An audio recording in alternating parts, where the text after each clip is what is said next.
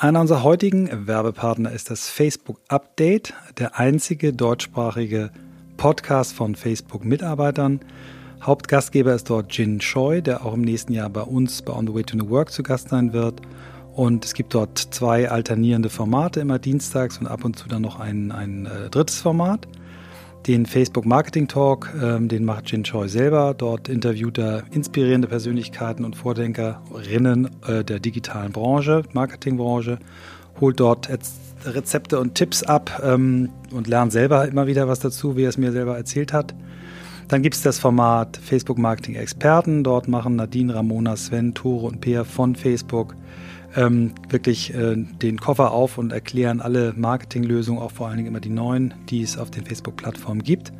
Und dazu ein ganz spannendes neues Format, ähm, das Facebook Briefing. Das ist ein Interviewformat mit Ex-FAZ-Journalist Hendrik äh, Wiedewild. Und dort geht es um aktuelle Debatten und natürlich auch um die Verantwortung, die digitale Plattformen tragen, äh, wenn es um unzulässige Inhalte geht. Ein paar spannende Folgen, die ihr euch mal angucken könnt. Ähm, das war am 24. November. Der Facebook-Marketing-Experten haben da unter anderem zum Thema Facebook ist tot, Mythen auf Facebook und Instagram äh, Stellung bezogen. Am 1. Dezember war der Marketing-Talk mit Ulrich Klenke, dem Chief Brand Officer der Deutschen Telekom. Am 10. Dezember gab es ein Facebook-Briefing, unter anderem mit Renate Künast zum Thema, wie viel Hass muss Meinungsfreiheit aushalten und auch das, was jetzt kommt, ist spannend. Am 22. Dezember informieren die Facebook-Marketing-Experten mit einer Facebook-Sneak Peak-Folge, was es 21 alles Neues bei Facebook, Instagram, WhatsApp geben wird. Und dann am 12. Januar spannend ein Facebook-Marketing-Talk mit dem OMR-Gründer Philipp Westermeier als Gast. Das Ganze ist wirklich persönlich, ungefiltert und aus erster Hand und ihr bekommt dort alle Infos zu Facebook, Instagram, WhatsApp und Messenger, die ihr braucht, um euren Job besser machen zu können. Unser heutiger Gast stammt ursprünglich aus Deutschland. In den letzten zwölf Jahren hat sie aber in fünf verschiedenen Ländern gelebt. Nach über sieben Jahren bei Google im Silicon Valley, in denen das Unternehmen von 30.000 auf 100.000 Mitarbeiter gewachsen war, hat sie ihr eigenes Beratungs- und Coaching-Geschäft gegründet. Sie hat innovativen Unternehmen wie Google und Uber schon dabei geholfen, die Auswirkungen von Stress auf Körper und Geist besser zu verstehen.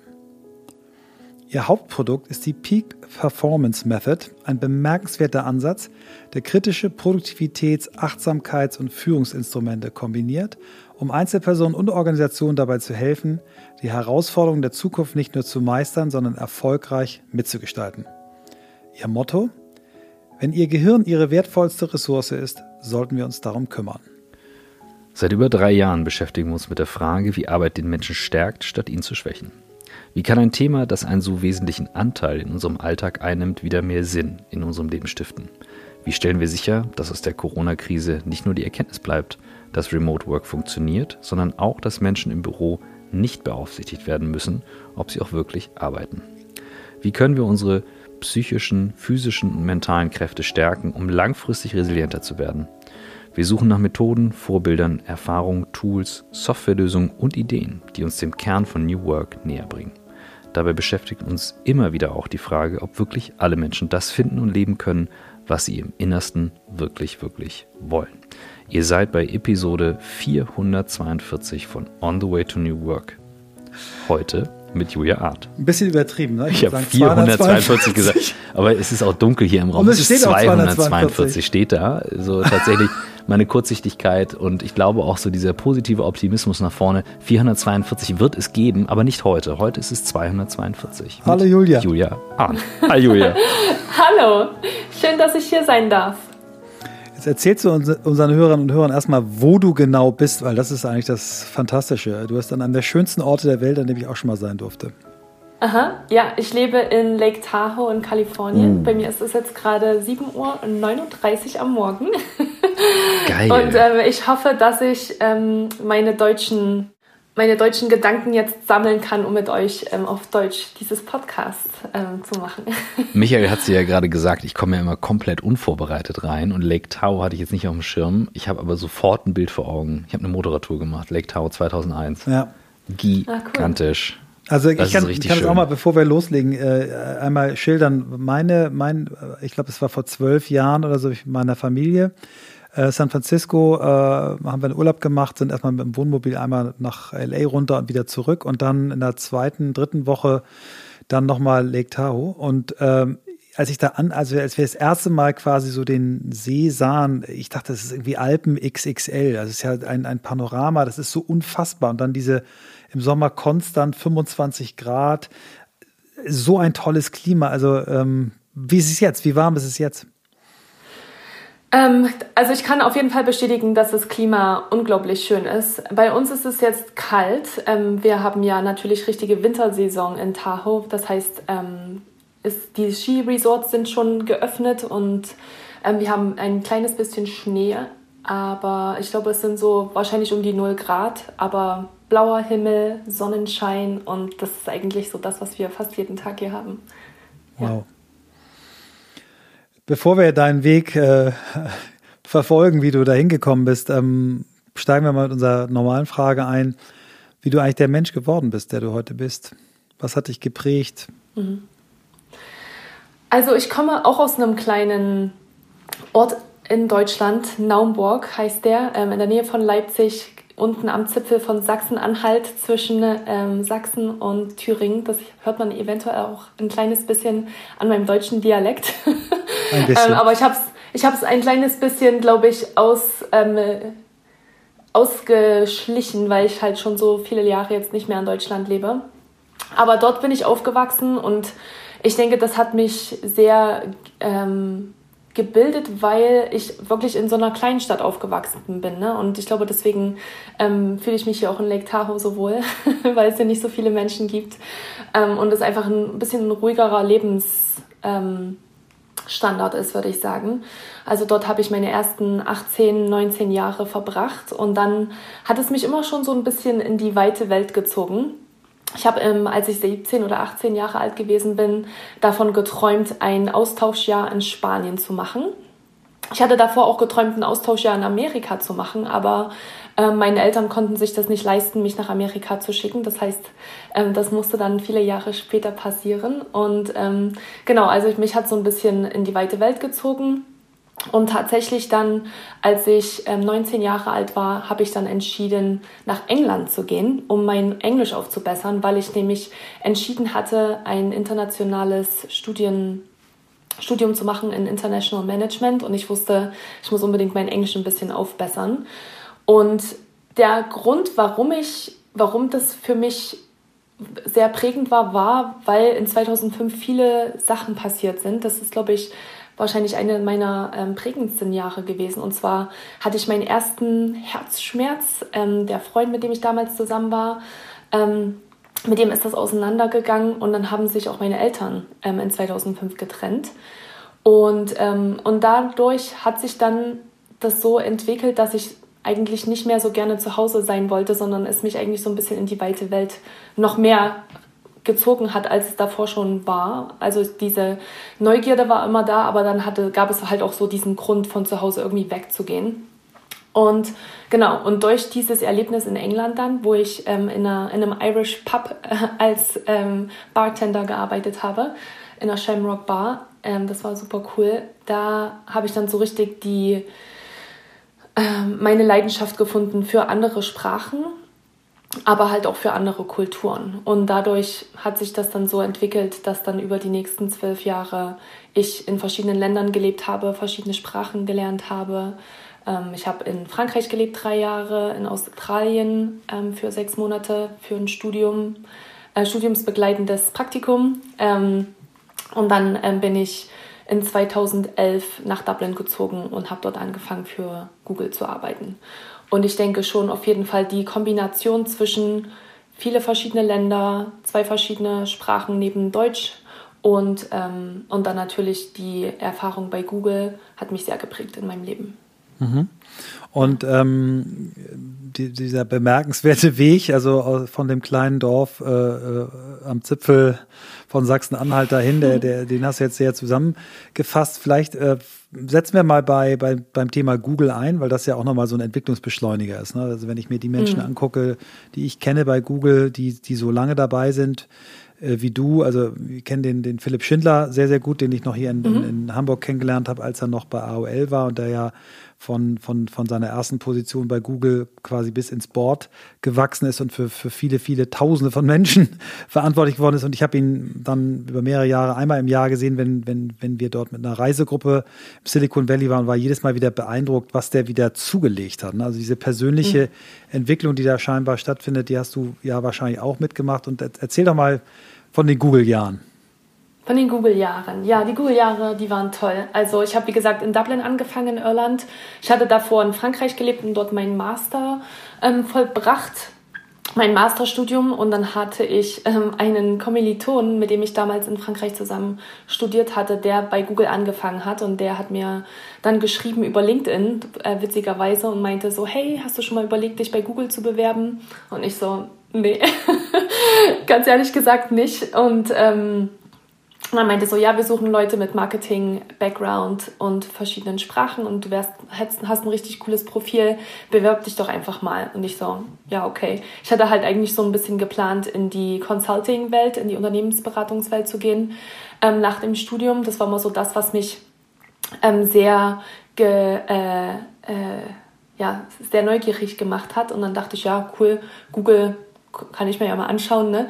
Und ähm, ja, und dann ging das halt so ganz, ähm, so ganz smooth, was total cool war, weil ich finde immer, wenn man halt weniger Erwartungen hat und vielleicht auch nicht so viel Druck dahinter, dass man halt viel mehr der Mensch ist, der man ist. Und ich hatte mir halt auch vorgenommen, dass für meinen ersten Job nach dem Studium ich was sammle und suche, was halt mich auch anspricht und was halt sich authentisch anfühlt. Und dann hab, hatten, haben sie mich ähm, nach Dublin ähm, zum Bewerbungsgespräch eingeladen. Und da habe ich auch die Gülda übrigens kennengelernt. Gülda, ähm, liebe Grüße hier von hier aus. Gülda hat mich nämlich ähm, vorgeschlagen für diesen Podcast. Und Gülda hat mich damals interviewt für Google und hat mich dann auch ähm, geonboardet, wo ich bei Google angefangen habe. Genau. Die ersten drei Jahre war ich in, im Sales, also im Verkauf.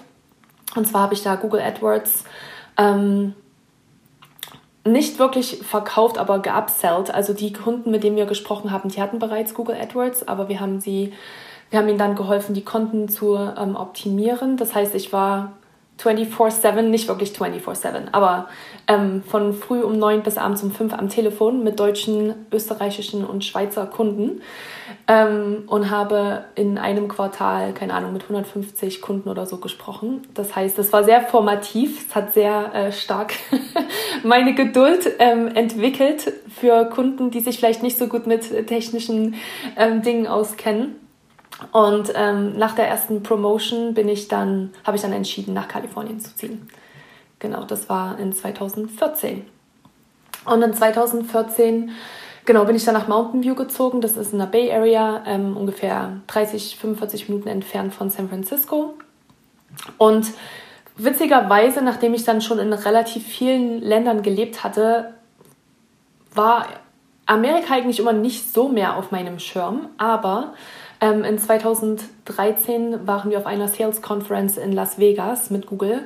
Und ich hatte eine gute Freundin, die ähm, ein Jahr Austausch gemacht hat in LA und die hat mich dann eingeladen, mit ihr einen Roadtrip zu machen und ihre Gastfamilie zu besuchen. Und dann sind wir nach LA gefahren und sind dann halt die ganze, den Highway One sozusagen nach oben gefahren, so dass der Klassiker. Mhm. Und, ähm, und dann dachte ich so, ach ja, Kalifornien ist schon ganz cool, ne? Das könnte ich mir auch nochmal vorstellen. ähm, nachdem, vor allem nachdem ich dann ähm, von Südfrankreich, ich habe damals ähm, drei Jahre in Marseille gelebt, also sozusagen 300 Tage Sonnenschein und tolles Wetter nach Dublin, wo das dann eher umgekehrt war. Das war dann eher 300 Tage Regen.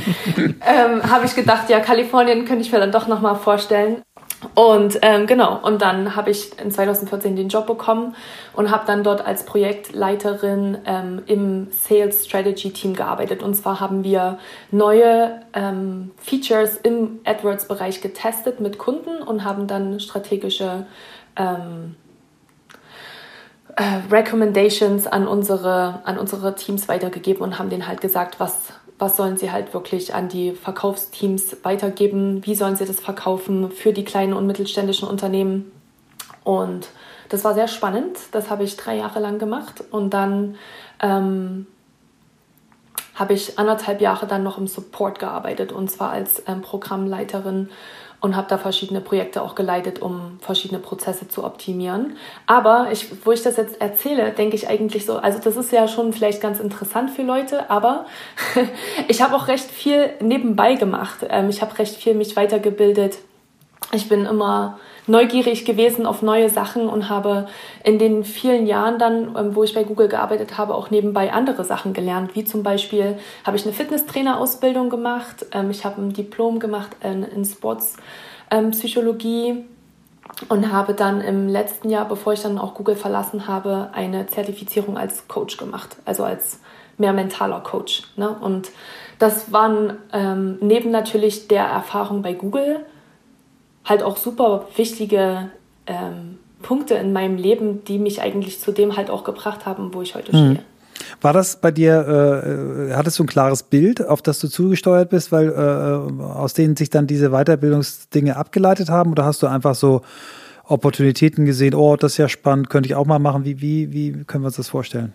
Mhm. Ja, total. Es war eher das Letztere. Also es war eher so, dass ich dachte, oh ja, das finde ich auch ganz interessant, das mache ich jetzt mal. Also ich habe da mir eigentlich so mehr meinem Instinkt gefolgt und, und oft haben mich auch Leute gefragt, wieso machst du jetzt das und wieso machst du jetzt jenes? Und ich habe immer gesagt, weiß auch nicht so genau, aber es interessiert mich halt gerade und ich finde es halt gerade total spannend und ich lasse das einfach mal auf mich zukommen. Und eigentlich, und ich weiß, dass wir gleich wahrscheinlich drüber sprechen werden, aber ich hatte in 2018 einen Burnout und da gab es dann wirklich diese große Frage halt, okay, was mache ich denn jetzt und was, ähm, was bewegt mich denn eigentlich wirklich? Und dann kamen halt auch die Sachen, natürlich, die ich halt nebenbei gemacht hatte, wieder zurück, weil das halt wirklich auch die Sachen waren, ähm, über die ich total leidenschaftlich ähm, ja, nachgedacht mhm. habe.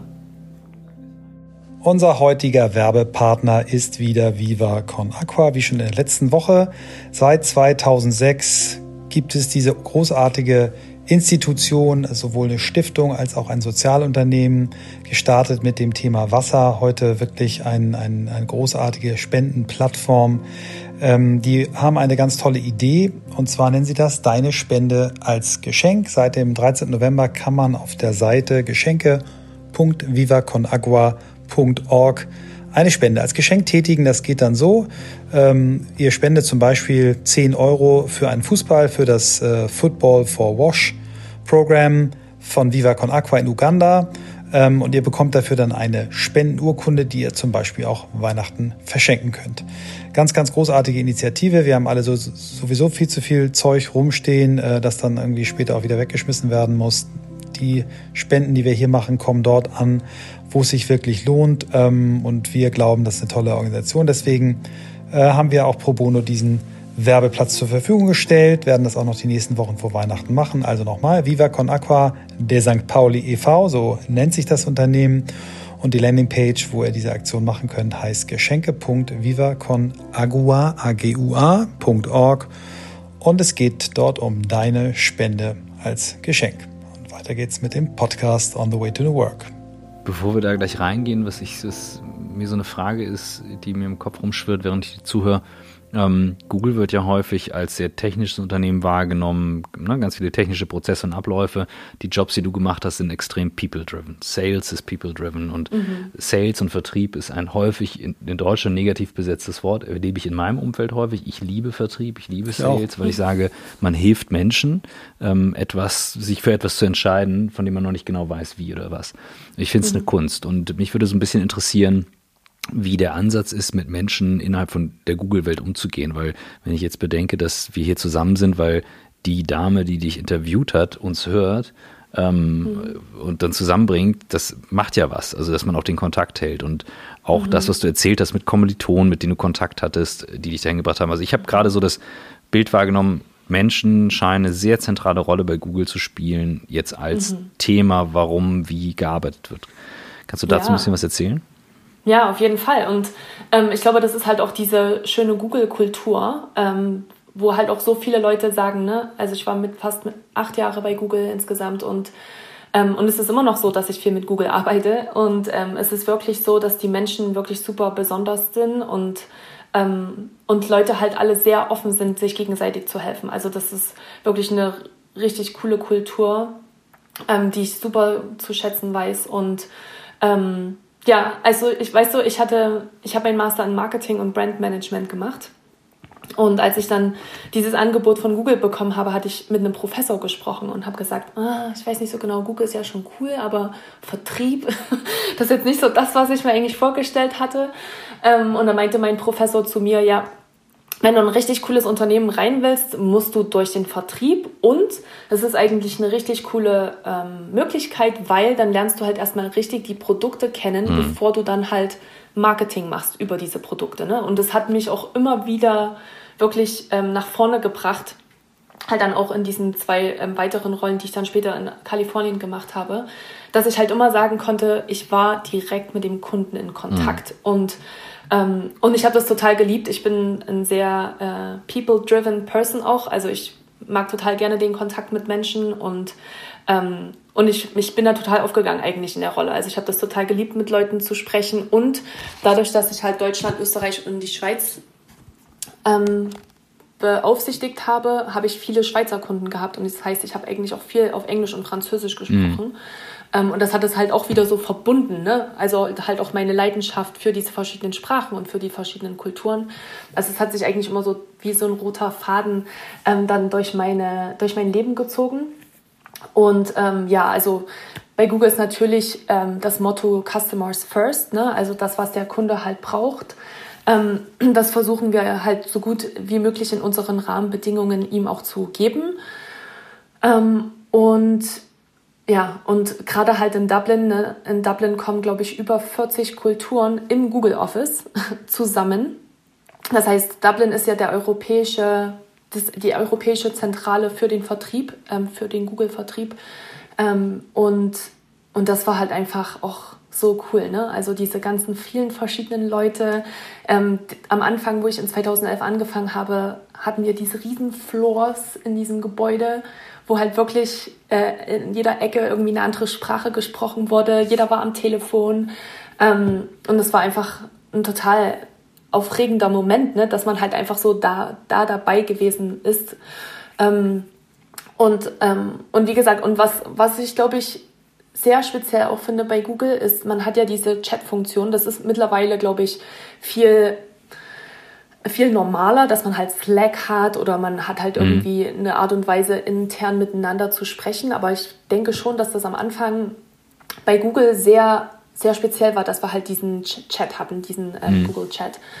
Ähm, und du konntest halt wirklich mit jedem Menschen sprechen auf der ganzen Welt. Also du hast, wir hatten halt so ein, und das gibt es auch immer noch, ein internes System, wo du halt schauen konntest, wer arbeitet in welcher Funktion, ähm, wen, wer, wie ist der Name, wie kannst du mit denen in Kontakt treten und du konntest halt einfach auch mit jedem reden. Also auch selbst bis hin zu Leaders, die natürlich ähm, viel weniger Zeit hatten als vielleicht wir, ähm, die waren immer sehr offen, ähm, in Kontakt zu treten und zu kommunizieren. Und das ähm, hat einfach so eine Kultur erschaffen, dass man halt wirklich sich auch traut, einfach zu sagen, hey, ich brauche dieses oder ich brauche jenes oder ich bin daran interessiert oder ich habe dieses Feedback bekommen vom Kunden. Was können wir da machen? Wie sammelt ihr das? Und ähm, ja, es war sehr, sehr verbunden und sehr verknüpft. Sehr cool. Ähm, ich komme jetzt gerne nochmal zu 2018 zurück, äh, mhm. Burnout. Ähm, kannst du heute mit Abstand äh, die Ursachen beschreiben, die dich da reingebracht haben? Mhm. Ja, auf jeden Fall. Also ich glaube, das erste Wichtige ist, ist, dass man wirklich hervorheben muss, dass man halt nicht von einem Tag auf den anderen ins Burnout geht. Ne? Also Burnout ist leider ein Prozess, der sich wahrscheinlich manchmal über viele Jahre hinweg entwickelt und halt auch über verschiedene schlechte äh, Gewohnheiten entwickelt. Und am Anfang ist es halt schon immer so, also ich nenne die Person ich beschreibe die Person so als Peak Performer. Das ist ja heute auch meine Peak Performance Method. Aber ich sehe mich schon auch als Peak Performer. Ne? Und die Peak Performer für mich sind halt die Leute, die halt immer hart gearbeitet haben, um dorthin zu kommen, wo sie halt sein möchten. Und ich sage das, weil zum Beispiel in der Schule ich mir das nicht leicht gefallen ist, gute Noten zu bekommen und ähm, zu lernen, sondern ich habe immer hart dafür gearbeitet. Ich, hatte, ich habe sehr viel Disziplin schon in meinen frühen ähm, Kindheitsjahren entwickelt, ähm, weil ich hatte eine Schwester, ich habe die immer noch, meine Schwester Kathi, die ähm, war so das, die war so die, äh, wie sagt man, so das Naturtalent oder sie war super intelligent und hat halt einmal was gehört und dann war das halt so direkt bei ihr drin und dann sie hat halt immer Einsen bekommen und bei mir war das halt so, sie war meine große Schwester und ich war halt immer sehr ehrgeizig und halt vielleicht auch so ein bisschen Konkur Konkurrenzdenken ne? und habe halt immer so gedacht, ich will so gut sein wie die Kati, aber wir, mir ist es nicht so leicht gefallen wie ihr. Das heißt, ich habe sehr früh dieses Disziplin-Denken ähm, gelernt und das hat mich auch zum Erfolg gebracht. Ne? Also ich habe dann auch die guten Noten bekommen und habe auch Abi gemacht mit eins und aber es war halt immer harte Arbeit. Und ich glaube, diese, das ist ganz spannend, weil das ist das, was, was mich ganz früh halt auch geprägt hat. Und, ähm, und das habe ich dann natürlich auch mit in das Studium genommen, das habe ich dann mit ähm, in, die, in den ersten Job genommen. Und, und bei Google, wie ihr euch vorstellen könnt, gibt es natürlich super, super viele, super smarte Leute. Das heißt, ähm, ich, man kommt halt an ne, und denkt, ja, also ich habe halt in vier, fünf Ländern gelebt ne, und spreche halt zwei Sprachen. Man denkt dann schon, okay, ich habe schon was geleistet in meinen jungen Jahren, sage ich mal. Ne? So kommt man da vielleicht so ein bisschen an. Und dann triffst du halt deine deine Kollegen und die sprechen alle fünf Sprachen und haben in den krassesten Unternehmen halt ihre ähm, Praktikas gemacht, ne? Consulting natürlich oder halt auch andere ähm, IT-Unternehmen und und das hat schon natürlich auf eine Art und Weise auch stark halt so diese Konkurrenz geschürt, ne? Oder geschürt, glaube ich, sagt man. Geschürt, ja. geschürt. Ähm, und ähm, ja, und nicht unbedingt natürlich auf eine negative Art und Weise. Das will ich gar nicht sagen, dass das vielleicht so negativ so, ähm, so Kopf an Kopf rennen war, sondern so, es war einfach so natürlich, weil alle, die halt bei Google gelandet sind, waren halt diese Peak Performer, ähm, die halt einfach gelernt haben, dass hard, hard work pays off. Ja, also harte Arbeit zahlt sich halt aus, wenn man halt genug reinsteckt. Und ich glaube, so hat man dann halt einfach diese Entwicklung weitergemacht. Ne? okay, weißt du, alle sind halt nach Dublin gezogen, viele Leute hatten halt keine Familie, haben halt neue Freunde getroffen. Das heißt, viele Leute waren halt da für die Arbeit. Das heißt, viele Leute haben halt abends lange gearbeitet, haben am Wochenende gearbeitet und um halt einfach die Sales Targets zu erreichen, die Ziele zu erreichen, ne? Die wir hatten, ähm, um neue Projekte weiter anzukurbeln. Also Leute waren halt super, super motiviert und ähm, wollten natürlich auch beweisen, dass sie halt was drauf haben. Und ich glaube, wie gesagt, so diese kleinen Sachen, die haben dann halt, ähm, die entwickeln dann einfach leider auch schlechte Gewohnheiten. Ne? Man gewöhnt sich halt abends bis abends um acht oder um neun im Büro zu sitzen oder ist dann halt normal, dass man halt am Wochenende nochmal für ein paar Stunden den Computer aufmacht.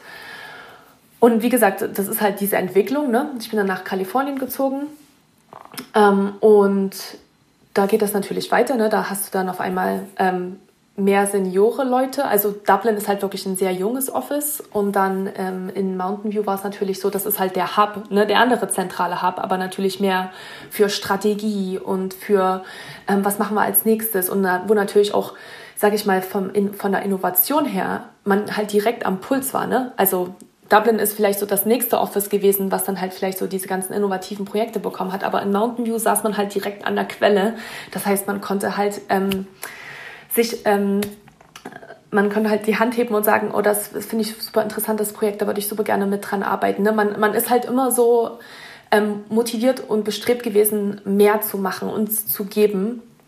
Und wie gesagt, das hat halt natürlich einerseits resultiert darin, dass man halt einfach ähm, gewisse äh, vielleicht schlechte Gewohnheiten entwickelt hat, wie gesagt, mit ähm, länger, länger arbeiten, nie wieder, nie wirklich abschalten. Und dann für mich persönlich ähm, gab es natürlich dann auch noch Lake Tahoe. und zwar ähm, bin ich also 2014 hier in Amerika angekommen und ähm, im Januar 2015 bin ich dann das erste Mal nach Lake Tahoe gefahren. Das sind ungefähr vier Stunden Autofahrt von ähm, Silicon Valley und habe mich total verliebt in diesen Ort kann das nicht sagen, wirklich wieso. Also ihr wisst ja wieso, ihr wisst, ihr wart hier, ihr, ihr habt gesehen, wie wunderschön es hier ist. Aber ich habe nie in den Bergen gelebt, ich habe nie an einem See gelebt. Aber es hat mich total hierher gezogen. Ähm, und dann habe ich halt angefangen, in 2015 jedes Wochenende hier zu verbringen. Das heißt, ich bin Montag bis Donnerstag im Office gewesen und bin dann Donnerstagabend um 8 abends vier Stunden nach Tahoe gefahren, habe freitags von zu Hause aus gearbeitet, habe Samstag, Sonntag meine Wochenenden hier verbracht und bin dann Sonntagabend meistens spät auch wieder, ähm, wieder zurückgefahren. Und ich glaube, so diese Kombination aus der Stress auf Arbeit einfach, ne? Man, man möchte halt immer mehr machen, man strebt immer auf die nächste Beförderung hin, man hat die nächste Beförderung in der Tasche und dann strebt man direkt wieder auf die nächste Beförderung hin und was für Skills muss ich lernen und was für Projekte muss ich, ähm, muss ich vielleicht annehmen. Also einfach so diese, ne, also viel Arbeit und dann aber gleichzeitig natürlich auch ähm, ich glaube einfach die Autofahrt. Ähm, wer vielleicht schon mal im Silicon Valley war, weiß, dass hier die, ähm, die Autobahnen sehr, sehr voll sind. Und das war für mich sehr stressig, ähm, immer Auto zu fahren. Aber ich habe es total geliebt. Ne? Am Anfang war das halt alles so Bilderbuch. Ich hatte so für mich so die perfekte Kombination aus Silicon Valley und dann am Wochenende halt so dieses äh, dieses tolle, ruhige Leben in den Bergen und halt viel Outdoor. Ne? Man konnte halt laufen gehen und Fahrrad fahren und Skifahren, Snowboarden, die ganzen Sachen. Am Anfang war das alles toll und am Anfang dachte ich halt, boah, ich habe das, ich habe hab den Jackpot. Aber das hat dann halt über die, die nächsten Jahre, also 2016, habe ich mir dann ein kleines Haus hier gekauft und dann in den zwei Jahren bin ich also, wie gesagt, viel gefahren ähm, habe viel gearbeitet, habe ein globales Projekt ähm, geleitet ähm, mit Indien. Äh, Indien war eigentlich so unser Haupt, äh, ja, unser Hauptkontakt oder Hauptpartner zu der Zeit, also in Google Indien. Das heißt, ich bin nach Indien geflogen, ich war in Kanada, ich war in verschiedenen Ländern, also halt zusätzlich natürlich zu dem normalen Alltag bin ich halt auch viel gereist, habe viel abends ähm, Meetings gehabt mit meinen indischen Kollegen, ähm, habe viele verschiedene Trainings gegeben. Also es waren einfach so viele Sachen und man ist halt nie so richtig runtergekommen. Und zusätzlich dazu, weil halt einfach so viel passiert ist in meinem Leben, hat man dann so ganz langsam, ohne dass man es so richtig mitbekommen hat, habe ich angefangen, mehr Kaffee zu trinken und ähm, mehr Süßigkeiten vielleicht zu essen und weniger mich zu bewegen. Ähm, um halt wirklich auch diesen Stress wieder abzubauen. Ne? Also der Stress hat sich dann einfach so akkumuliert über die Zeit und in 2018 war das dann so ein bisschen der, ja, der, der Peak ähm, mhm. von, von so den schlechten Gewohnheiten, wo ich dann halt einfach irgendwann gemerkt habe, also es haben sich dann natürlich schon angefangen, so ein paar körperliche Zeichen zu entwickeln, ne? Ähm, Müdigkeit, äh, Schwierigkeiten zu schlafen, ähm, Verdauungsprobleme, ähm, Anxiety hatte ich richtig, richtig krass dann am Ende. Ähm, also einfach so, so ich saß halt in Meetings und hatte immer das Gefühl, ich bin total aufgeregt und ich wusste gar nicht so richtig, was das ist. Ich wusste auch eigentlich gar nicht so richtig, dass ich Anxiety hatte, bis mir das der Doktor gesagt hat. Ähm, weil ich dann ähm, im, im Sommer 2018 zum Arzt gegangen bin und die haben mir halt äh, einen Fragebogen gegeben und haben das dann mir so ein bisschen erläutert. Aber ich hatte eigentlich keine Ahnung. Ne? Also, und ich habe ja vorhin auch erzählt, ich habe eine ähm, Ausbildung als Fitnesstrainerin gemacht gehabt in Dublin. Und mir war das halt immer bewusst, ne, dass halt dass es wichtig ist, den Körper zu unterstützen, aber mir war es irgendwie nicht wirklich so bewusst, wie wichtig eigentlich halt auch so der mentale, so die mentale Arbeit ist und der mentale äh, die mentale Arbeit, genau. Und ähm, ja, und dann habe ich halt, wurde ich dann halt in, im August 2018 mit Burnout diagnostiziert und bin dann drei Monate zu Hause gewesen. Wow. Und ähm, ist, ist dir das schwer gefallen? Also, also sagen wir, der erste Tag ohne Arbeit äh, oder ist da eine Last von dir gefallen? Wie, wie, wie war das? Ähm, das ist eine sehr, sehr gute Frage. Ähm, Nee. Äh, ich würde sagen, die ersten vier Wochen war es so ein richtiges, habe ich, mich, hab ich mich total äh, guilty gefühlt. Ähm, mhm. Wie sagt man das auf Deutsch? Geschämt. Ähm, schuldig. Geschämt, schuldig, ja. Schuldig, ja. ja.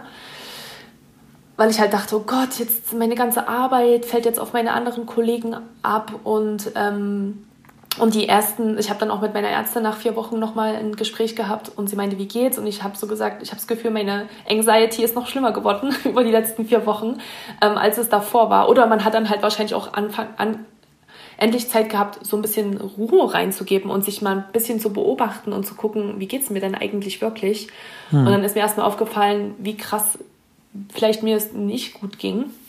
Und ich sage immer, das größte Zeichen eigentlich für mich war, dass ich mich nicht mehr so gefühlt habe, wie ich eigentlich bin.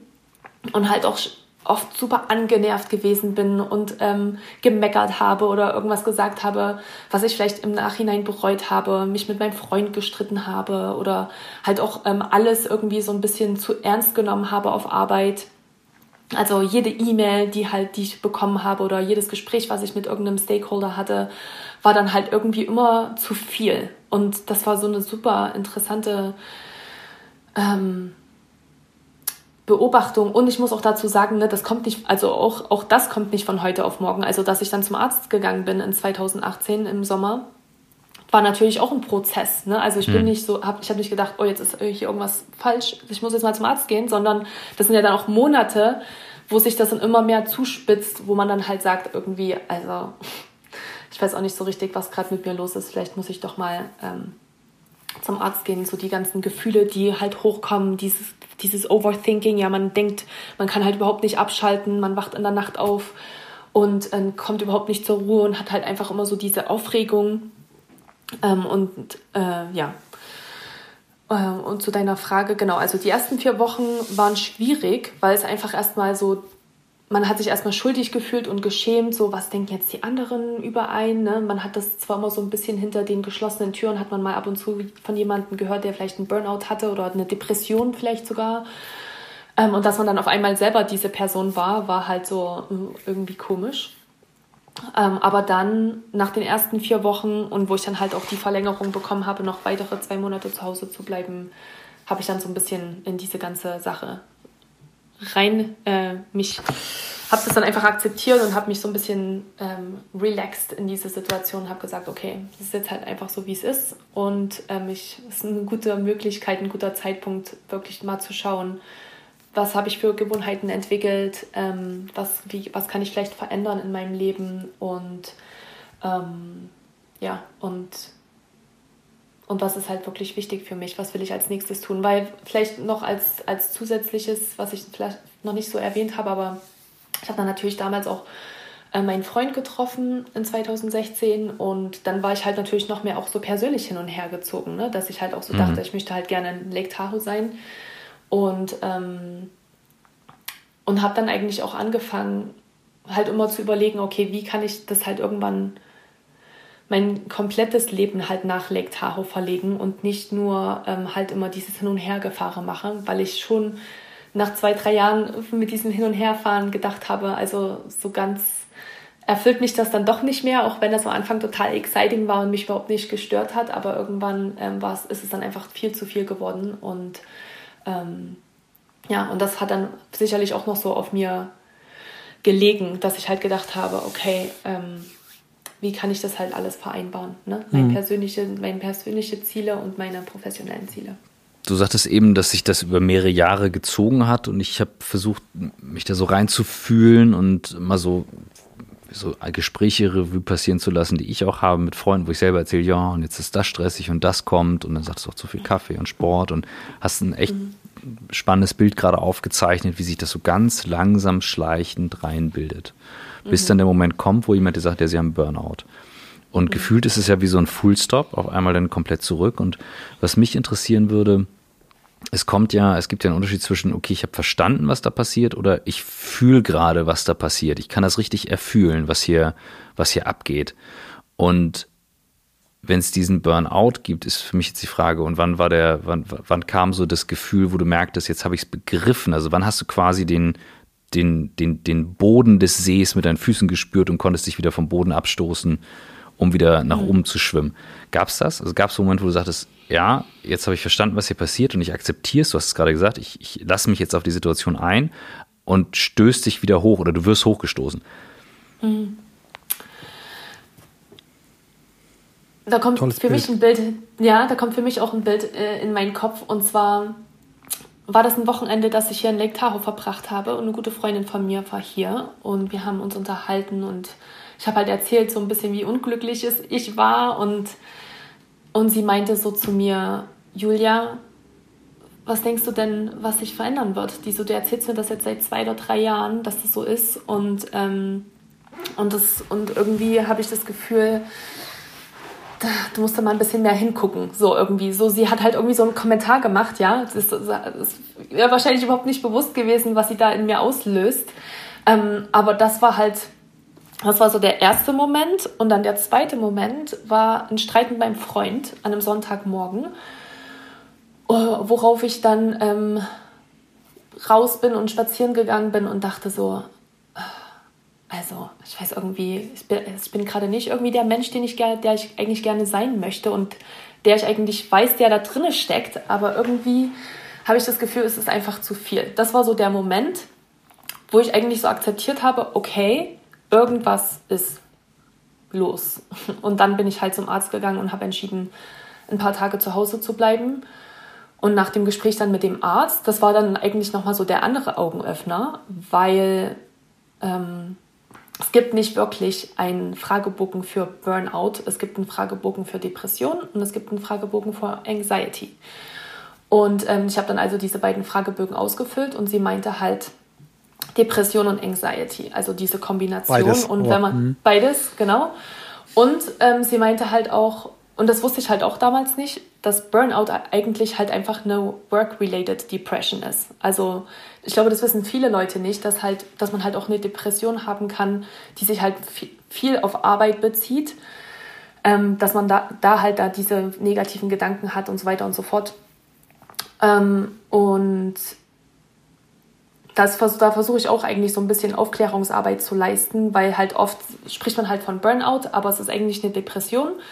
Und ich sage immer, wenn man halt mal so einen Burnout hatte, dann weiß man, dass sich das nicht nur auf die Arbeit bezieht, sondern das zieht sich dann halt auch in alle anderen Bereiche in seinem Leben, ne? Weil, wie ich schon erzählt habe, ne? man streitet sich dann mit seinem Partner, ähm, man, fühlt, man fühlt sich halt, ähm, hat halt keine Energie mehr, vielleicht wirklich irgendwas am Wochenende zu machen oder man hängt dann halt nur ab und so. Und ähm, das waren so die zwei Schlüsselmomente für mich. Dieses Gespräch mit meiner Freundin und dann der Streit mit meinem Freund, wo ich dann gesagt habe, okay, ich muss da irgendwie hingucken und dann dieses Gespräch mit der Ärztin und halt auch diesen Frage, das war auch krass, diesen Fragebogen auszufüllen und zu sehen, wie ich halt wirklich halt überall fast in diesem Fragebogen halt angekreuzt habe, ja, also es passiert mir halt täglich. Ne? Also es war halt ähm, in den letzten zwei Wochen, wie oft ähm, hat man halt negative Gedanken oder wie kreisen halt die Gedanken rum oder wie, wie gut schläft man halt. Und ich habe halt wirklich fast überall angekreuzt, ja, täglich habe ich damit ein Problem.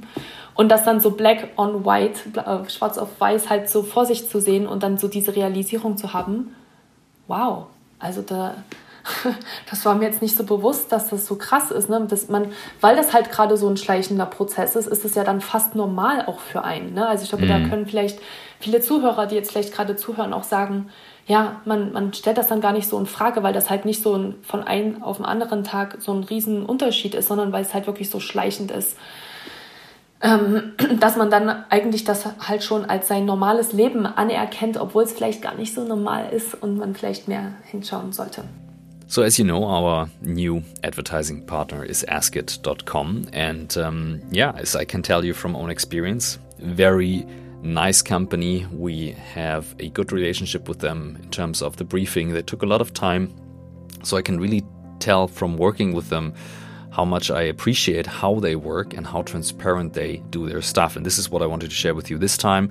As you may know from last week, Askit is a menswear fashion brand with the idea to consume less and then um, consume in better quality but um, higher quality, of course, if you consume less, because the fashion industry is sick, as we all know. We produce more, we consume more, and it's not good for the planet nor the factories, because 60% of what is made is actually thrown away.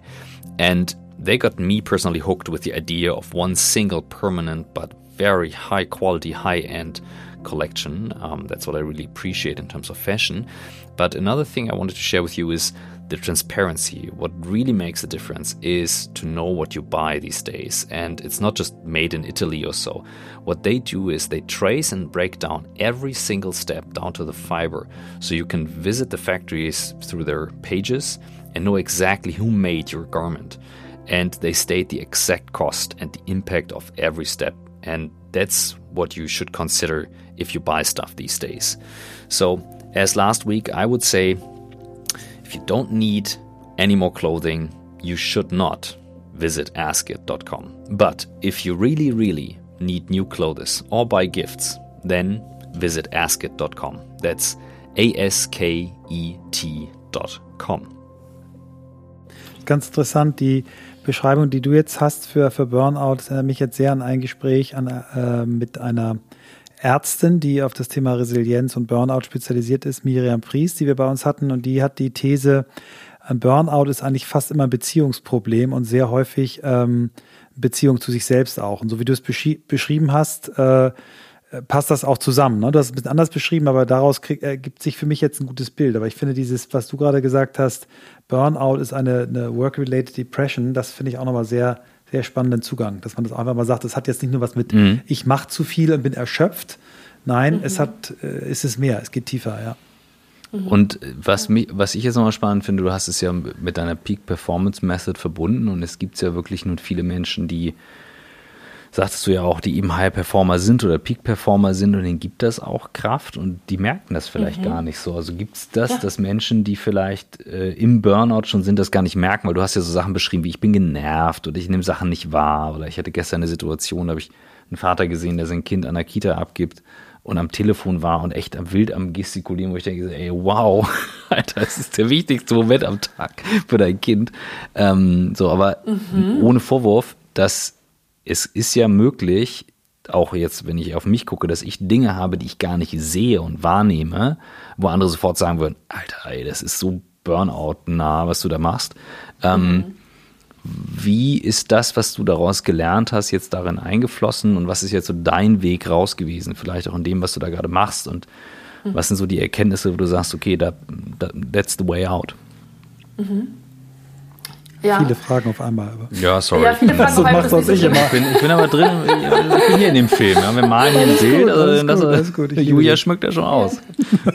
ja, also erstmal ähm, zu deiner ersten Frage, dass halt viele Leute das vielleicht gar nicht mitbekommen, dass sie im Burnout sind. 100 Prozent. Also ich habe ähm, dieses Jahr zum Beispiel ähm, fast knapp 2000 Leute äh, virtuell trainiert und habe dann halt auch die Peak-Performer dabei. Ne? Also ich meine, ich denke, viele von den Leuten, die, die an meinen Trainings teilnehmen, sind Peak-Performer, aber eine spezielle, die habe ich immer wieder, die werde ich wahrscheinlich für die nächsten Jahre jetzt als Beispiel benutzen.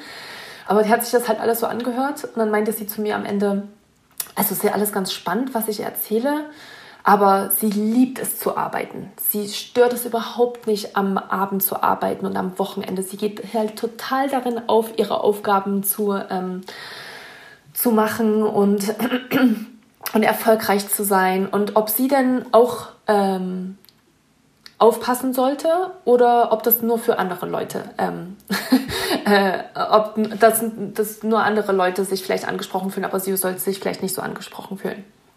Ah, und das war total, also ich habe geliebt, dass sie diese Frage gestellt hat. Und ich habe gesagt, ja, gerade für dich, du solltest da auf jeden Fall unbedingt ähm, auf, äh, aufpassen, weil du bist diejenige, die ähm, sich halt wahrscheinlich relativ viele unbewusst schlechte Gewohnheiten angewöhnt, weil du halt vielleicht gerade in dieser äh, in diesem Moment halt darin aufgehst, aber wir wissen halt ja auch alle, in der Corporate World wird es halt nicht einfacher. Ne? Je mehr, je öfter ich befördert werde und je höher ich steige, desto mehr Arbeit habe ich auch. Es ist ja nicht so, dass die Arbeit weniger wird. Ne? Man hat mehr Verantwortung, man hat mehr, ähm, man hat mehr Meetings, man hat größere ähm, Entscheidungen zu tragen.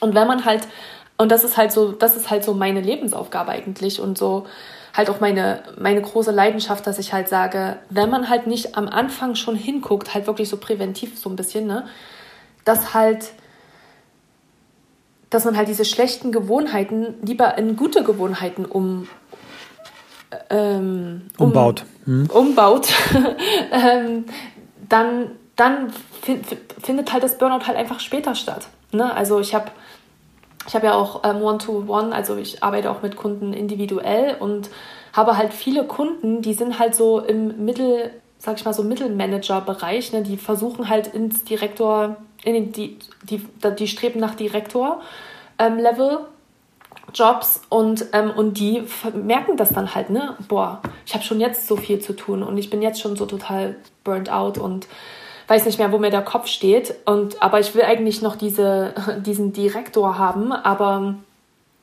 ähm, ich weiß gar nicht, wie ich das halt hinkriegen soll. Und ich habe halt zu ihr gesagt, du musst unbedingt anfangen, diese Gewohnheiten ähm, zu entwickeln, damit du halt, auch wenn du dann diese Corporate Letter steigst, dass du halt dafür vorbereitet bist und nicht dann erst anfängst, ähm, irgendwelche neuen Sachen zu lernen, wenn es zu spät ist. Was, weil, was viele Leute machen. Ne? Das, man sagt ja ganz oft, ähm, erst wenn es dann anfängt weh zu tun, dann schaut man halt auf einmal hin und sagt, ah, vielleicht habe ich da vielleicht irgendwas falsch gemacht oder so. Ne? Und das ist halt das, was ich halt ähm, für mich, zwei große Sachen sind für mich halt so Teil meiner Arbeit. Der erste Teil ist das, wo ich dann angefangen habe, mehr über Stressmanagement zu lernen, über Mental Health ähm, war es für mich ganz interessant, weil viele, viele Leute über Yoga und Meditation gesprochen haben.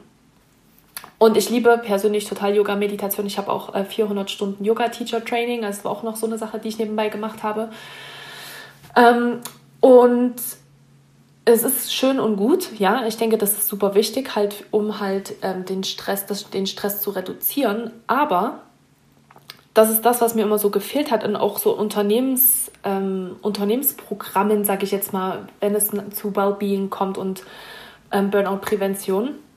Niemand hat darüber gesprochen, wie halt vielleicht manche verschiedene Gewohnheiten, die wir entwickelt haben, nicht sehr gesund sind, wie zum Beispiel unser Time-Management. Also wie managen wir halt unsere Zeit.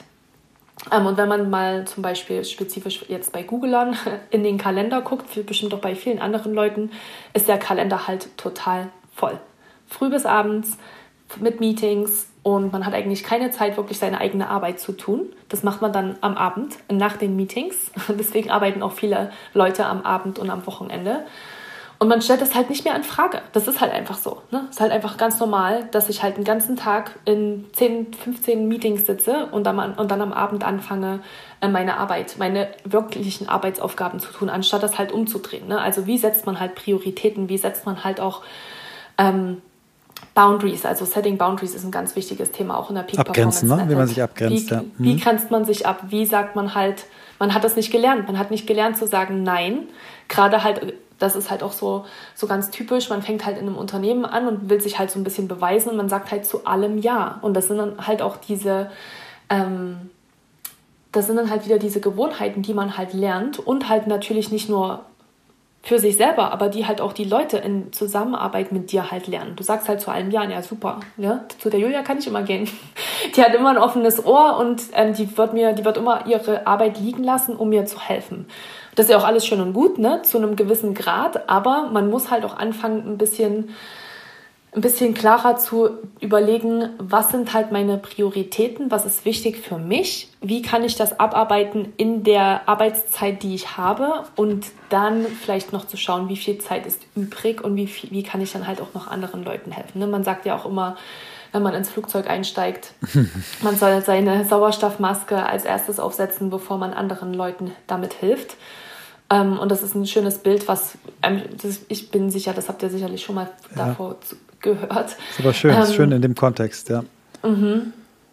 Genau, und genau, also das ist, das ist der erste Teil. Ne? Also es ist nicht nur Yoga und Meditation, es ist nicht nur, dass wir den Stress senken müssen, aber es ist halt auch die Frage, wie kann ich dann halt auch langfristig den Stress reduzieren. Und das ist nicht, dass ich mich alle zehn Minuten hinsetze und ähm, die Augen schließe und meditiere, sondern halt auch mal wirklich ganz klar darauf gucke, wie ich dann eigentlich meinen Arbeitstag organisiere und manage. Wie ich meine Zeit manage, wie ich mich abgrenze, wie ich Prioritäten setze. Deswegen ist das halt Teil der Peak Performance Method. Das war für mich so ein ganz großer Punkt, der halt nicht vorhanden war in anderen Programmen. Und dann der zweite Teil für mich ganz wichtig ist, ähm, wann man halt anfängt mit diesem Programm. Wann fange ich dann halt an, darüber nachzudenken? Und da geht es zurück auf diese Frau, die mir diese wundervolle Frage gestellt hat in einem meiner Trainings.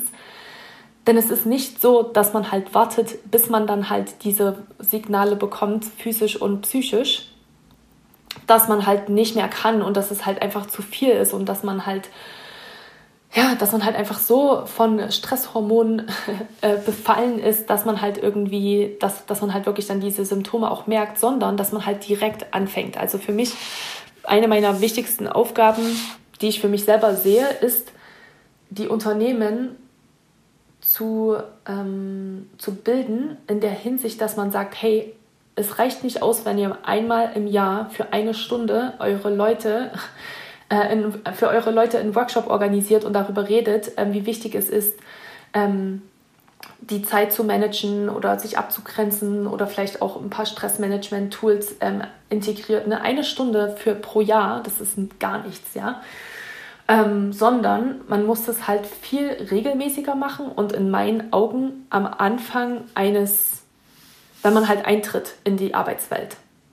Also bei Google ist es zum Beispiel so, und ich gebe oft das Google-Beispiel natürlich, weil mich das sehr geprägt hat und weil ich auch mit Google noch sehr stark ähm, zusammenarbeite, heute noch, ähm, dass man halt, wenn man anfängt, zum Beispiel als Job-Einsteiger bei Google, hat man erstmal so ein paar Onboarding-Weeks. Das heißt, in den ersten paar Wochen lernt man halt über das Unternehmen ganz allgemein und dann steigt man natürlich in seine Rolle ein und dann lernt man halt seine Organisation kennen und lernt halt verschiedene Tools. Und da mache ich halt gerade viel ähm, Research und schaue halt, okay, was, was, ähm, was genau geben Sie denn da für, für Insights? Ne? Und da geht es natürlich alles job-related, aber halt nicht well-being-related. Well-being-related, also wenn man halt Stressmanagement denkt, Mental Health ähm, und halt auch einfach verschiedene Arbeitstechniken, sag ich mal. Ne? Weil wenn ich über Zeitmanagement, Priorisierung, Abgrenzung spreche, sind ja eigentlich auch Arbeits wie Arbeitstools, ne? Da sagen sie, ja, da haben wir halt ein Dokument, das können sich Leute durchlesen, wenn sie wollen, aber, ne, also ihr wisst ja, wie das ist wahrscheinlich auch, wenn man halt in einem neuen Unternehmen anfängt, da wird man halt absolut bombardiert von neuen Informationen. Die ersten sechs Monate sind sehr, sind sehr intensiv und, ähm, und ich denke halt wirklich, gerade an der Anfangszeit ist es super wichtig, den Leuten direkt zu sagen, hey, uns ist es super, super wichtig, dass ihr ähm, dass ihr gesund eure Arbeit macht und nachhaltig eure Arbeit macht. Nicht euch jetzt drei Jahre oder vier Jahre lang super auspowert und dann kommt auf einmal das Burnout und dann geben wir euch ein paar Ressourcen an die Hand, wie ihr das vielleicht ähm, ab, ablegen könnt. Ne?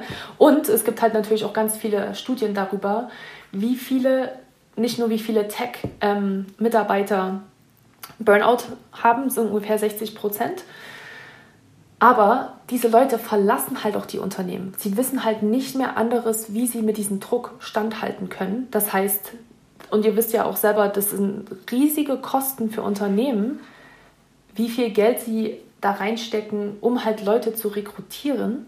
Und wenn die dann nach drei, vier Jahren einfach gehen, dann muss man ja wieder neue Leute dafür rekrutieren. Und das ist halt auch einfach ein riesen, riesen ähm, Kostenaufwand für Unternehmen.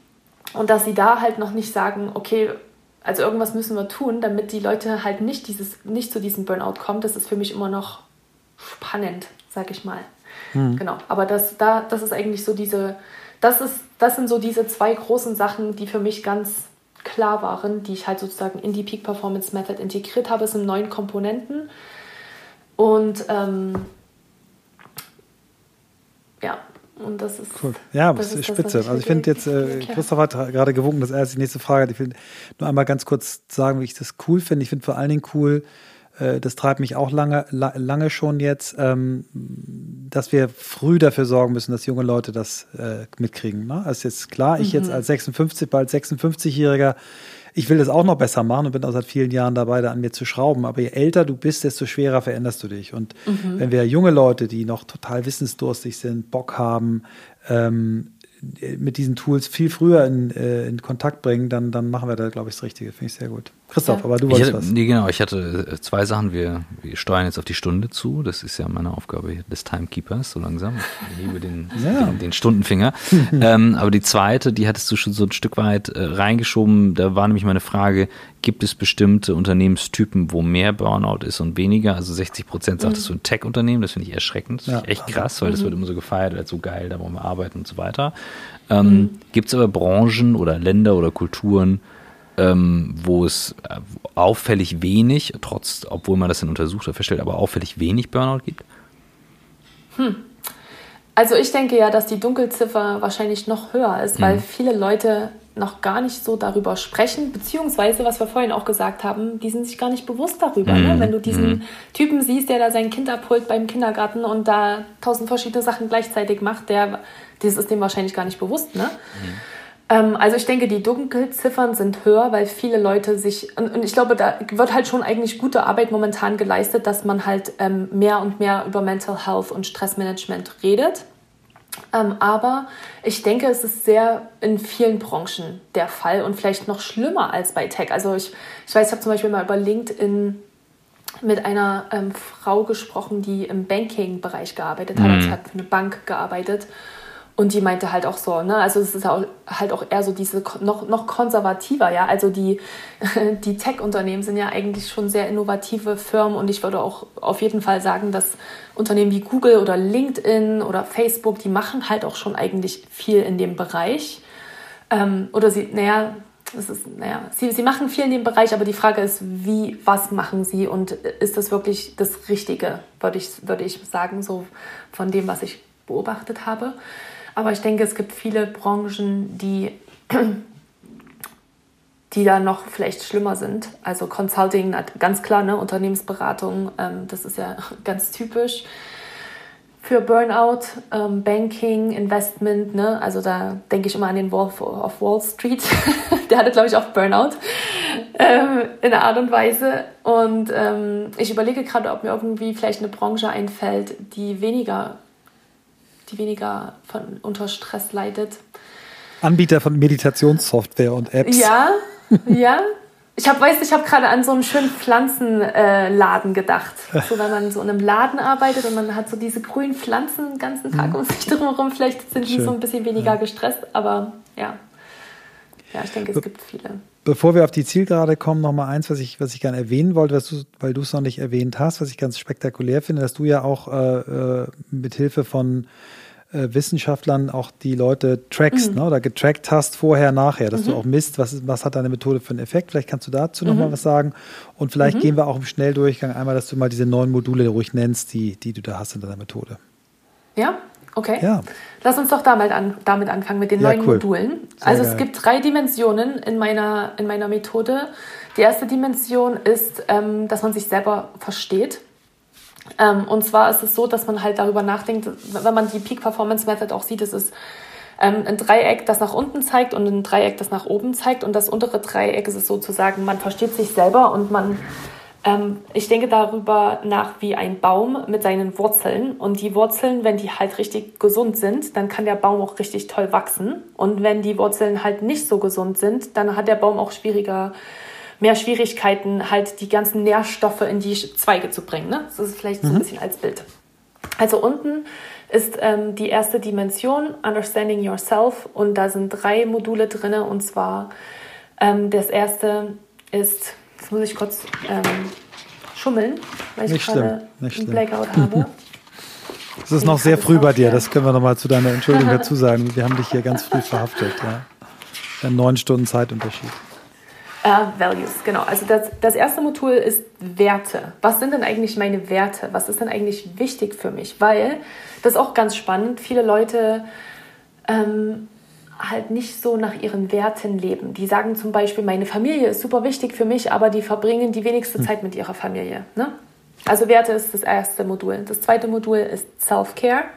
Hm. Also wie und, und ich verbinde das immer sehr stark mit äh, Neuroscience und halt auch mit, ähm, mit verschiedenen Studien, um Leuten wirklich zu zeigen, warum ist es denn wichtig? Nicht nur, du solltest dreimal am Tag eine Pause machen, aber warum machen wir denn das? Also ich versuche das wirklich immer zu hinterlegen. Gerade die, die smarten Leute, die brauchen immer so ein bisschen, die, die, denen ihr Gehirn muss gefüttert werden mit Informationen, damit Studien. sie verstehen, warum, genau, warum das wichtig ist. Self-Care ist das zweite und dann das dritte sind Routinen und ähm, Gewohnheiten bilden. Wie bilde ich eine Gewohnheit? Warum ist das so wichtig? Ähm, und wie kann ich das halt jetzt anfangen, in meinen Tag zu integrieren? Die zweite Dimension ist ähm, die Work, die Arbeitsdimension. Und da geht es im Modul 4 um Zeitmanagement, Modul 5 um diese Abgrenzung, was ich ein bisschen mhm. erzählt mhm. habe.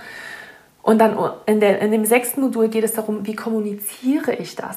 Ähm, mhm. Vulnerability ist ein ganz wichtiges Thema mittlerweile, dass man halt sagt, es ist halt wichtig, dass man sich halt auch als Mensch darstellt, also auch gerade in der Arbeit. Ne? Wir haben ganz am Anfang drüber gesprochen, über die People und wie die Leute halt alle miteinander mhm. verknüpft sind.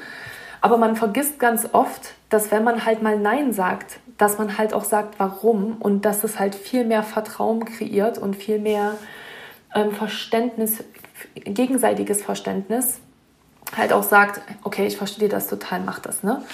Und dann die dritte Dimension, ist die Dimension, die nenne ich Persönlichkeitsentwicklung. Und in der Persönlichkeitsentwicklung, das finde ich ganz spannend, weil das, die Persönlichkeitsentwicklung kann man ganz klar ähm, stellen für mich halt auch mit Leadership Skills. Also was, was muss ich denn lernen, um halt wirklich auf dieses nächste Level zu kommen? Ähm, und da gibt es einmal die Resilienz, das Mindset und ähm, Emotional Intelligence. Ähm, und zwar ist das für, sind diese drei Themen für mich ganz, ganz wichtig, weil Erstens mal, wenn ich nicht das richtige Mindset habe und denke, dass ich Veränderungen in mein Leben herbeibringen kann, herbeiführen kann, dann ähm, kann ich so viel lernen, wie ich will. Aber wenn ich denke, pff, kann ich sowieso nicht mehr machen oder kann ich sowieso nicht mehr ändern, dann wird es schwierig sein, irgendwas zu verändern in deinem Leben. Das heißt, Mindset ist ganz wichtig, Resilience ist ganz wichtig. Das heißt, da sprechen wir zum Beispiel über limitierende Glaubenssätze. Ne? Das ist ja auch ganz oft so, dass man halt denkt, ich kann halt nur erfolgreich sein in meinem Job wenn ich halt super hart dafür arbeite. Ne? Das, ist, das ist ein Glaubenssatz, den man halt in seinem Leben äh, gebildet hat und kreiert hat. Und wie kann man diese vielleicht halt auch erkennen, anerkennen und dann halt auch verändern? Und dann, wie gesagt, ähm, Emotional Intelligence, ganz klar. Emotional Intelligence, ich weiß, gibt es dafür ein Wort in Deutsch? Emotionale, emotionale Intelligenz. Emotionale Intelligenz. wir genauso, ja. Aha, emotionale Intelligenz. Und bei der emotionalen Intelligenz ähm, da gibt es auch ganz viele Studien drüber. Da sagt man, dass ähm, die Leute, die halt eine hohe emotionale Intelligenz haben, sind 58 Prozent, haben 58 Prozent höhere Leistung. Und mhm. deswegen ist es natürlich Teil der Peak Performance Method, weil wenn man halt emotionale Intelligenz entwickelt, kann man halt auch höhere Leistung geben. Cool. Genau, und ich habe über, dieses, über diese Peak Performance Method, habe ich dieses Jahr meine erste Studie gemacht, und zwar mit 20 Leuten in Kombination oder in Kooperation mit BrainTap. BrainTap ist ein ähm, Performance-Based Application, kann man sich so ein bisschen vorstellen wie eine Meditation.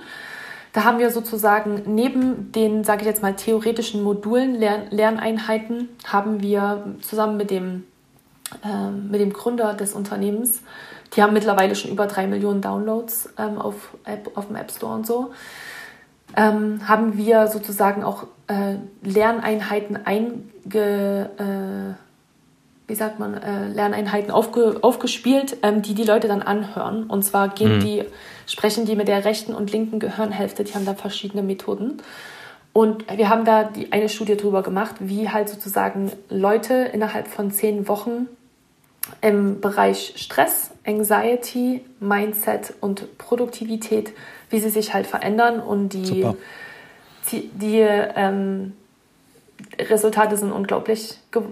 Also wir haben uns, wir sind nicht überrascht, wir sind nicht wirklich überrascht, ne, weil wir wissen, okay, wenn wir halt auch einfach ähm, in unsere Persönlichkeitsentwicklung investieren, passiert natürlich immer was. Das ist ja das Schöne, ne? Ähm, dass es nicht so ist, dass man sagt, ah, ich habe jetzt hier zehn Wochen was gemacht und es hat überhaupt keinen Effekt erzielt, sondern es hat natürlich einen Effekt erzielt, aber wie, wir haben ähm, vor allem im Bereich Depression und Anxiety konnten wir aufzeigen, dass äh, Leute fast sich 70 Prozent verbessert haben. Ähm, also haben oder gesenkt haben, ne? also in dem Bereich. Also das war super und wir gehen jetzt in die nächste Runde ab Januar und äh, rekrutieren gerade 100 Leute, um halt an der zweiten Studie teilzunehmen, weil die erste Studie war halt ganz klein. Da haben wir ganz viel gelernt und jetzt wollen wir das halt natürlich ein bisschen größer aufziehen, um weiter ähm, Insights zu sammeln, was es halt für einen Effekt auf die Leute hat. Wow.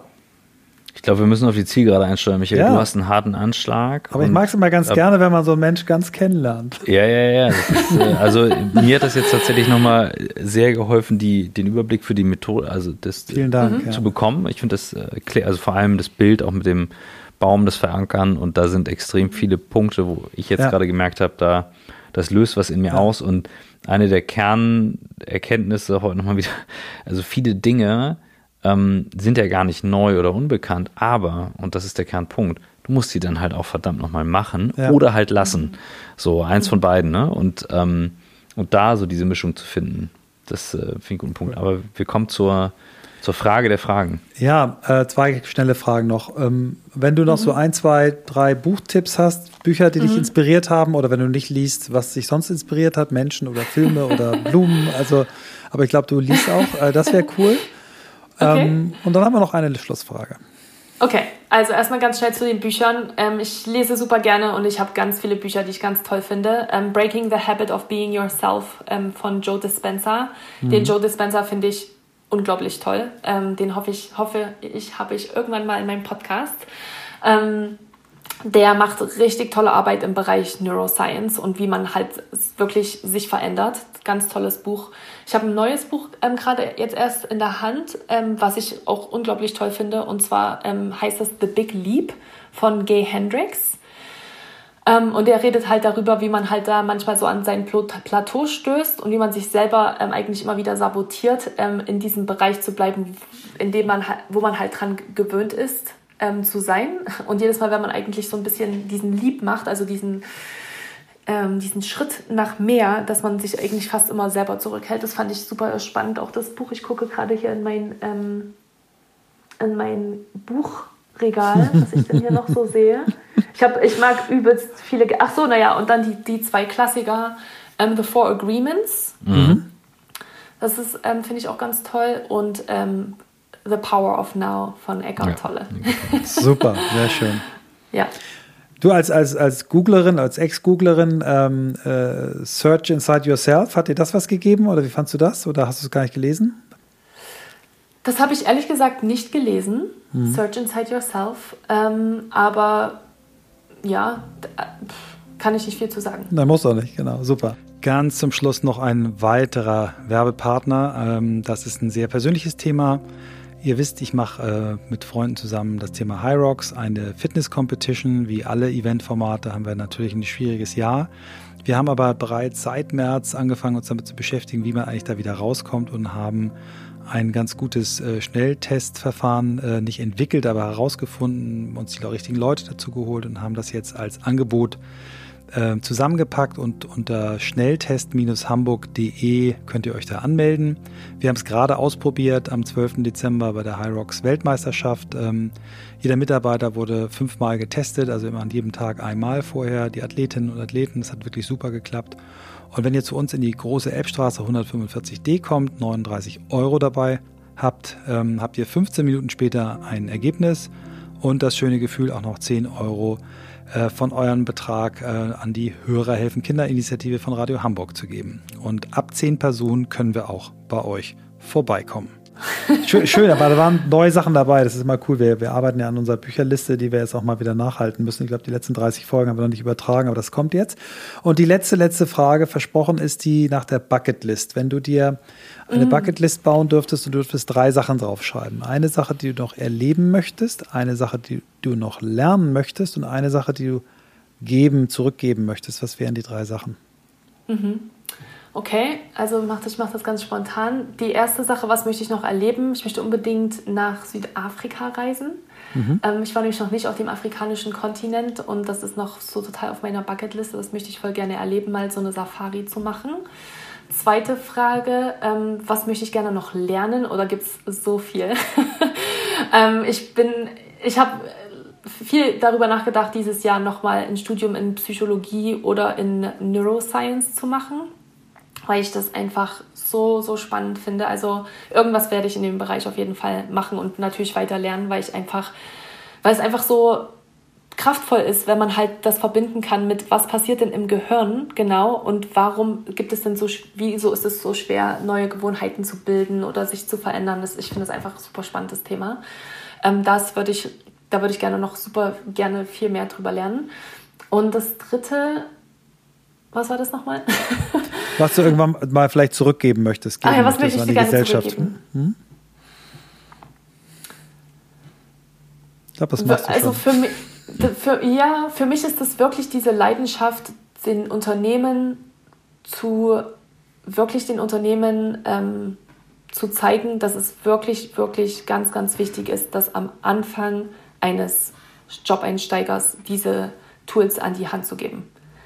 Das machen die Unternehmen meiner Meinung nach noch nicht. Und das ist für mich das, was ich gerne zurückgeben möchte, weil ich denke, dass wenn wir alle einfach die richtigen Tools hätten, wenn wir anfangen im, im Berufsleben, dann ähm, hätten wir ganz andere Erfolgschancen. Über nachhaltige Erfolgschancen. Nicht nur für zwei, drei Jahre oder für vier, fünf Jahre, ähm, sondern wirklich nachhaltig. Und das ist für mich was ganz, ganz Wichtiges. Ja. Word. Dankeschön. Vielen Dank, ja, Julia. Sehr, sehr gerne. Vielen Dank für eure Einladung.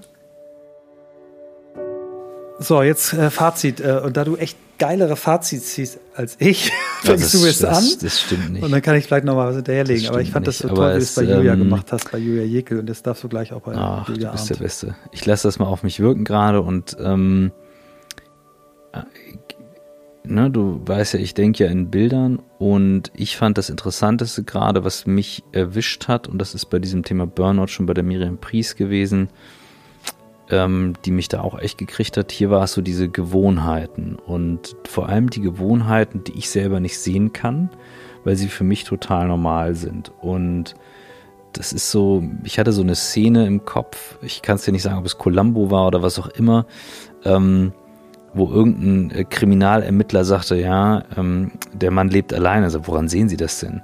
Ja, es hat ihn niemand aufmerksam gemacht, dass er noch Rasierschaum unten äh, dran hatte.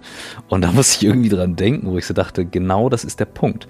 Wir, wir sehen es nicht. Das heißt, ich brauche jemanden, der mir hilft, das zu sehen, weil sich das mir noch nicht erschließt, bevor es zu spät ist, dass das irgendwann mal zuschlägt. Weil das, ich sehe schon, dass das irgendwann dann einfach umkippt. Das ja. fand ich, ein, also es war bei mir so ein ganz spannendes Gefühl, was mhm. mit mir resoniert. Ja. Habits ist ganz klar ein ganz großer, großer Punkt gewesen, auch ihrer, ihres ganzen Ansatzes, den ich auch echt spannend finde. Und für mich ist dies, dieses Thema, ähm, dass wir darüber nachdenken müssen, viel, viel früher, ähm, das eigentlich in unserer Erziehung, Ausbildung mit einbauen müssen, äh, diese Tools, diese ähm, Dinge, die uns wirklich helfen, jetzt in der neuen Zeit, in der, im, im New Work Age wirklich zurechtzukommen. Und äh, äh, dann hat mich nochmal sehr beeindruckt Ihr Blick auf das Thema ähm, Burnout, also zu sagen, wirklich Burnout ist eigentlich eine Work-Related Depression. Mhm. Und, und da habe ich die ganze Zeit immer dran gedacht, äh, dass für viele Menschen, die es einfach nicht realisieren, so ähnlich ist wie für Magersüchtige, die nicht sehen wollen, dass sie magersüchtig sind. Und äh, das hat mich nochmal sehr, äh, sehr zum Nachdenken angeregt. Und ähm, ja, ich bin froh, dass wir Julia bei uns zu Gast hatten.